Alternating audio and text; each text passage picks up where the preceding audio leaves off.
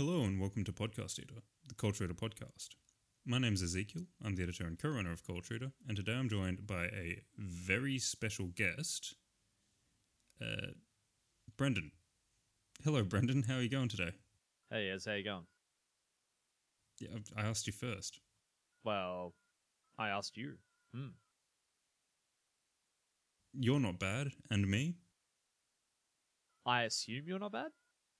Yes. Excellent. hey, that worked out better than I thought. Okay, alrighty. So yeah, I've got you on here for a reason. Um, inter- you have an interesting title because it has nothing to do with what we're talking about today. Uh, and what are we talking about today? So, this is probably the first time in Podcast data history that we're actually talking about a short story of sorts, a uh, Japanese little folk tale. It is named My Lord Bag of Rice. Yes. Um, in fact, it's the first piece of literature that we're talking about. So hopefully we don't mess this up. Alrighty. So um, I guess look, do, do you want me to just quickly run through what? Uh, spoilers, spoilers, spoilers. spoilers, definitely spoilers, because you know. okay. So do you want me to quickly run through the story? Yeah, go ahead. And then we'll Go ahead. talk about it. Okay. All right. Here we go. No pressure or anything. We're just we don't we don't want to mess this up. So many, many a moon ago, um, in Japan, uh, there was a, a warrior known as Tora Toto, um, or my la- my lord. I almost said my lad bag of rice. my lord bag of rice. Oh god, it's already gone south. Anyway, Tawara Toda. Um, and his true name was Fujiwara Hidesato. Yes. Okay. So anyway, like he, basically he decided to go on an adventure because he was a, a warrior or something, and he just I don't want to stay home. I want to go sailing. So he he took a whole bunch of weapons with him, and by a whole bunch I mean I think three. And He took two he up- swords and a and a bow, yeah. yeah, yeah. Th- this is just a summary. This is a summary. Um. So yeah, he decided to go sailing, and then eventually he stopped sailing at some point. I think he went sailing. No, he just he, He, just sallied left. forth, not sailed. whatever. anyway, um, so yeah, he ended up getting to a bridge, and there's a dragon on it, uh, and he he looks and is like, "Oh, I'm going to get around this dragon." So he gets around this dragon, and then he turns around uh, after he's crossed the dragon, um, and he crossed it safely. And no, no, sorry, he heard someone calling him out, and then he turns around and he sees a person there. In in this case, I believe it's a, a king of sorts, or like some sort of important person. And then main character goes who are you? And well he doesn't i can't remember. They say they have an exchange and it's revealed that that is dragon king and he's asking a favor. He, he was there on the bridge to test a warrior's bravery to see who he could ask for a thing right that, that's about right isn't it Hey, can you do a thing for me? Yeah, why not? Yeah. So he turns back into like a, a, a human type form and yeah, then goes, I need your help. Come with me under the water. and you'll see what I mean. yeah, and, and and the character goes, Yeah, all right. So they go deep diving and end up at the underwater palace in the lake. And they start having a feast, I think. And there's like all these fish around and, and stuff, and, and they eat a, a lot and so on and so forth. they eat, drink, and, then- be merry, essentially. Yeah. Yeah. So then uh, Hidesato goes, All right, now that I've had my fill, what do you want? His words, not mine. and I feel like I'm I'm being really kind of sacrilegious, but like this is the worst summary that anyone could give of this story. Hey, I'd probably I'd probably do a worse job. You're doing better than me. Okay, look, I'm well. I'm sure anyone could do a worse job, but this is just the worst. The worst. right now. um, so yeah, he goes, what, what do you want me to do? And the Dragon King goes, I hate centipedes. There's a giant one. Go kill it for me because it keeps taking my kids or something. No, you're pretty much right. It, it keeps on destroying everything. And, and takes his family. And then he like he, he begs main guy to kill the centipede. and like uh, he, you know, main guy goes, "You're right, I'll, I'll, I'll do it," and get some details.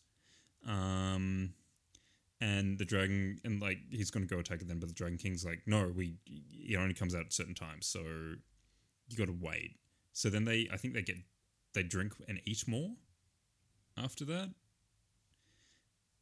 That that's about right, isn't it? I think so, but um, I guess that like the one thing I have to say before we uh, continue is that there are actually a few different uh, reiterations of this story as well.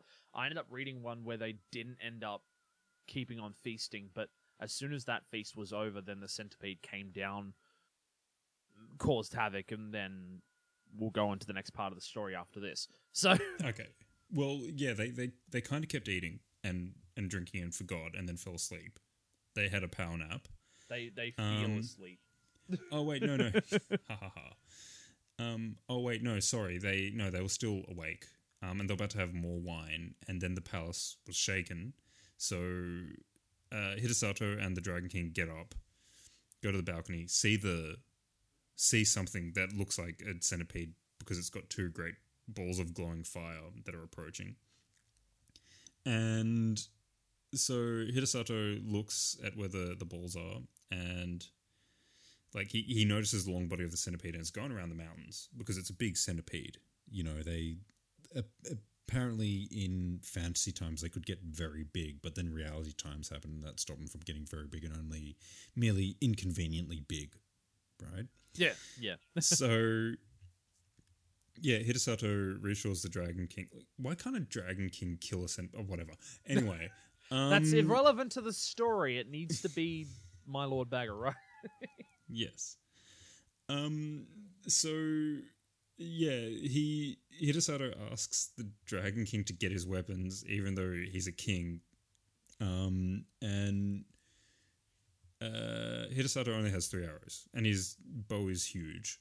So he fires the first arrow, it hits the centipede, bounces off. Fires a second arrow, hits the centipede, bounces off, and the centipede is just advancing, and it's just like, ha ha. Ha! you can't do you can't do anything against me. I am impervious. Yes, exactly. um, and then like Hidesato is going, oh, I can't remember. Like, how am I going to get past its imperviosity? I don't know what to do. I just don't know what to do. And then he goes, oh wait, that's right. If you spit on a centipede, it dies. So, oh, not that it dies, but um, it like you know they You can get through its impervious skin, apparently. yeah, they have a strong aversion to human saliva. So what he does is he like yeah, he he shoves the arrow in his mouth and then he fires it at the centipede. So basically he kills the centipede by spitting on it by proxy. Well, in the other version that I ended up reading, um, there was a version where Hidesato ended, ended up spitting on the uh, the um, the arrowhead as well. So there there could be different interpretations of the fairy tale as well in that regard. Yeah. We'll we'll get into that a bit later. Um but so then what happened from there is the centipede dies and there's like just some horrible storm type thing and then in the morning it's fine. And the centipede is gone. Like I think was it like the water had been dyed blood red by its corpse or something, but then it's something gone the following something day? like that. Yeah, the water had been dyed red, from what I can Yeah. tell. Yeah, yeah. Yeah, so then the Dragon King's like, sweet. Um Sweet, I'm gonna throw you a bigger a bigger feast than you had before. Thank you. Yeah. And I'm going to feed you my subjects who are fish. All the fish, all all the ways all the ways possible. Like you're gonna get all the fish.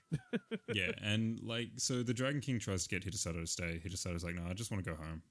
I've seen things. I just need to go home. I've seen things that no mere mortal should see. Let me leave, please. So then um, the Dragon King throws a few presents his way. Um, and they are in order. I, I have I have some of this in front of me just so I remember some things. Large bronze bell, a bag of rice, roll of silk, cooking pot, and a regular bell. Um, so then he leaves Hidesato. The Dragon King accompanies him to the bridge. Um, you know, wishes him does a lot of well wishing. Um, and he ends up Hidesato ends up returning. Um, there was uh, some of the Dragon King's retainers went with him to carry the presents and put him down and vanished. Hidesato tells the story. So the presents, what they do, um, the the regular bell was just an ordinary bell, so it was presented to the temple nearby where it was hung up um, to like tell the time, basically. Uh, the bag of rice um, is an infinite bag of rice. Right, so it just it continually produces continually just- rice. Fills up and fills up no matter how much rice you used. It was always there. Yeah, And then the the bowl, the roll of silk um, doesn't run out. The cooking pot is a, a pot that makes everything taste good. And I don't know what happens with the other bell. See, there's a there's a few different interpretations, and this is part of the other one that I actually read as well. There's a difference in some of the um the the gifts that he actually receives. In one story, yes, he receives the um the cooking pot and the other and the second bell as well. But in one in, in another interpretation, he also receives a sword, which would always give the its owner the victory that they that they desire and the other one was a suit of armor so strong that no swords or arrows could go through it. So there's a there's a couple of different interpretations and rewrite like rewordings here and there as well. Yeah, because like I'm just confused because the one that I've read has a large bronze bell and a bell, but then it only mentions a bell at the end. Although maybe I've just missed something there. But um, yeah. So it's a, a, a it's a pretty good story. Um, do you have anything else to say?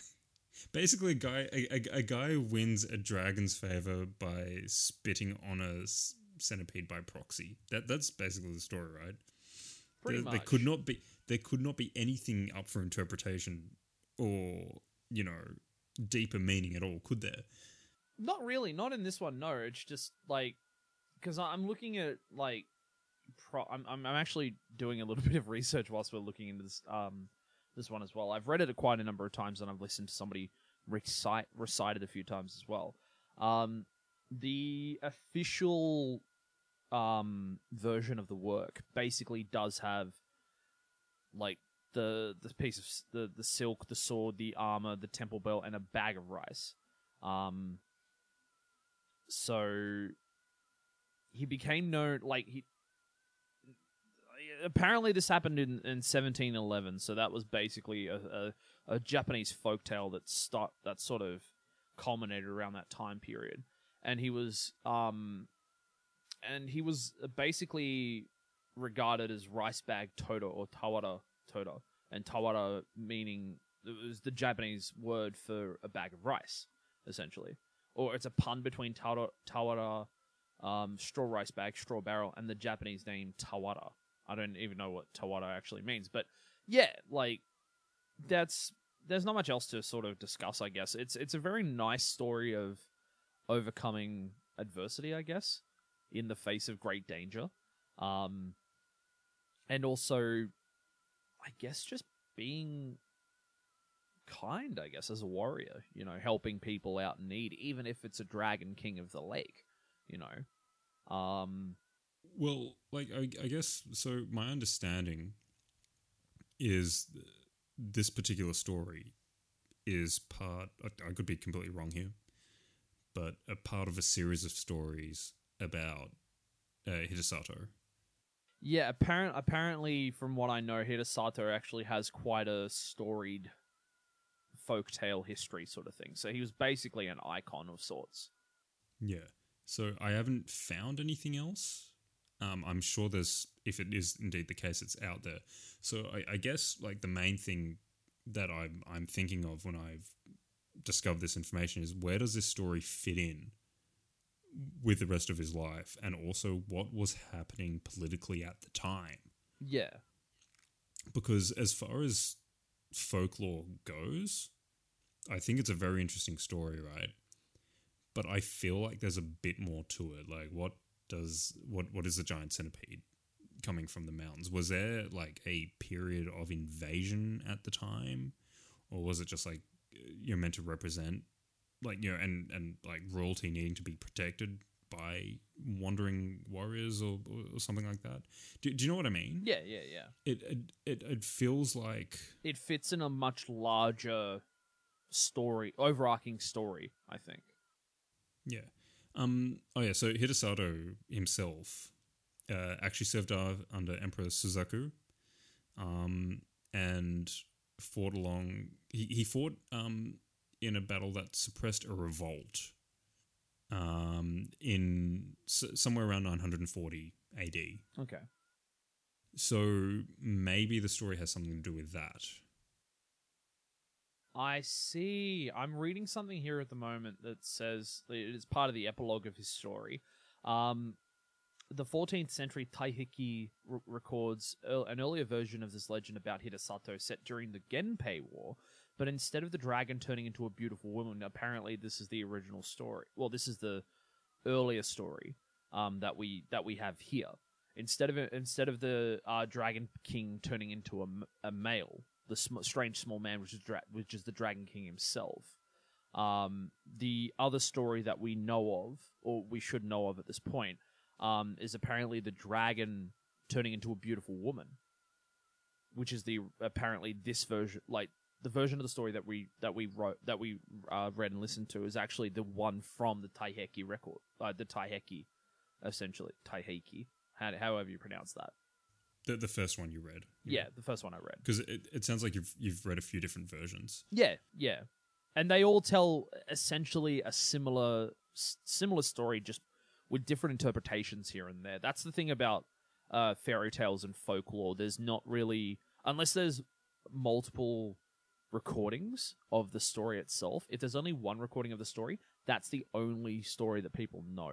That's why I know that there's a, a couple of different interpretations depending on when it was written, um, when it was published, or anything like that, and where and when it actually um, was spread throughout Japan, essentially. So Yeah, no. So like it, it's quite possible that it does have some political background to it. Hmm. Um, especially you know if there's someone who was known for like serving under an emperor, emperor being the dragon king, if you will, yeah, portrays portrays the emperor in a more positive light because he's being attacked from people from the mountains. The mount, the people attacking being the centipede monster, right? That that's that's a really surface and really simple conclusion to make. But of course, I don't know that that is indeed the case. Yeah. You still there? Yeah, I'm still here. just um, I, I wondered think, what happened think- there. You just like No, I didn't I'm- blank I'm out or anything. I was stunned by just like, this. Um, I guess I, I guess the overarching the the biggest thing about fairy tales is there's always a um there's always something to glean from the story. There's always something to take away. Um, in this instance, um, I think this tell this this is actually a good story of um when other people are in need, it is okay to offer them help if they require it. Um, not not it's not like a thing to have all your weapons or have everything you need or anything like that because when it's somebody when somebody is in is in need of help or anything like that you're not going to have everything you need on you. Um, you're not going to have all your faculties you're not going to have all your tools or anything like that. Um, what does matter i guess in this instance is whether or not you offer help to somebody in need. Um, yeah, and that's fine. Like, I guess nowadays not so much because you know it's a bit of a different thing between people and how they help others and st- that sort of thing. But uh, I guess this is like a story about, I guess, random charity. I guess with Hidesato going, you know what, I'm not doing this for any kind of recognition or anything like that. I'm doing it because it's the right thing to do. yeah. Well, well, the other thing as well is it could just be clever. It you know, it's a nice fairy tale. I, I like as far as like base imagery goes. I think it's pretty interesting. Um, but it could also very well be a um. It could also be a piece of propaganda at the same time. Oh, that's basically all I had. Because you know when when I made my base assumptions of like, you know the the centipede represents society and no, um, uh, you know like to like yeah, it could have been propaganda used to paint uh, the current the then current ruler in a positive light and like any attack is in a negative light quite easily, you know, and like talks about their awesome mightiness that cannot be stopped. Maybe the saliva is a poison or, or something. I don't know. You know, it could Yeah. definitely be read that way, but like at the same time, I, I feel that what you're saying is in, just as valid. Yeah. Um, I So I guess we're gonna have a special guest on this episode. My next door neighbor's dog just won't stop barking, excellent.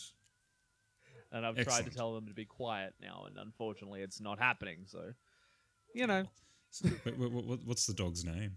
uh, Rusty. Okay, He's a he's a Oh. cutie. He's a bit of. He, I think he's a pit. He's a pit bull.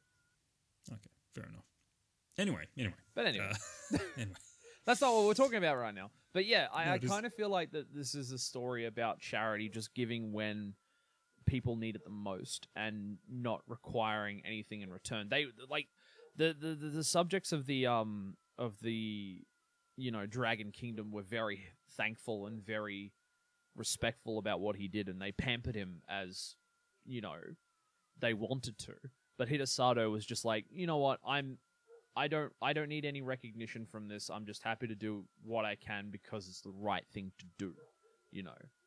And but he he got some he got some really cool like I guess he got some um some really nice uh thank yous out of it I guess and you know made his life a lot easier afterward. But it, like I said, it's not about the gifts you receive; it's about the good you do. Yeah. So Well, look, I'm I'm I'm inclined to agree with you on that one. yeah, I yeah, I just feel that like maybe perhaps like at least from a historical political political political. context. Political. Um from political context as well there's like probably a bit of propaganda in there as well. Um because you know fairy tales generally do have a basis on in something that happened in reality whether it was imagined or otherwise right? But um i guess talking about like the specific qualities of the story itself obviously based on however many translation translations how many times it's been translated and translated over and over again Um, I'm willing to believe that at least what we read and what you further read are somewhat accurate. Yeah, someone accurate probably to the gonna be- original story, if not the one of them is actually the very first iteration of the fairy tale. Or at least could be. That's the thing. We don't know.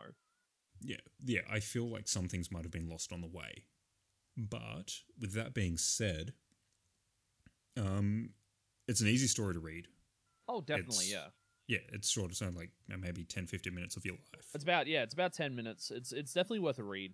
Um and it definitely has a good um a, a good oh, I can never remember the word, like Imagery? message, message, I guess. message yeah um moral that's it it has a good moral and that's what mostly fairy tales um, are there to do they, they're there to provide the moral of the story or, or teach you something essentially Yeah. Um. Well, like the the thing as well about it is that yeah, it's short and sweet. and it, it really moves quickly without necessarily sacrificing imagery. Like you know what you know. and and and that and that's basically it. Um, and yeah, it's just it's just kind of interesting. It's it's nice to see something from that period of time, uh, you know, e- expressed the way that it is. But anyway, um, so yeah, you'd recommend the story? yeah 100% i actually really recommend it um definitely definitely worth a listen to or read if you can um if you can find it um we're probably going to put a link to the version that we first read in the um in the description of this podcast episode um mostly just because this is probably this the the I, think this might be the um the earlier uh, revision as well because it's just the dragon king of the lake not the not a, a not a beautiful female that takes him back to the dragon um, kingdom or anything like that. This seems to be the very first iteration of the story itself.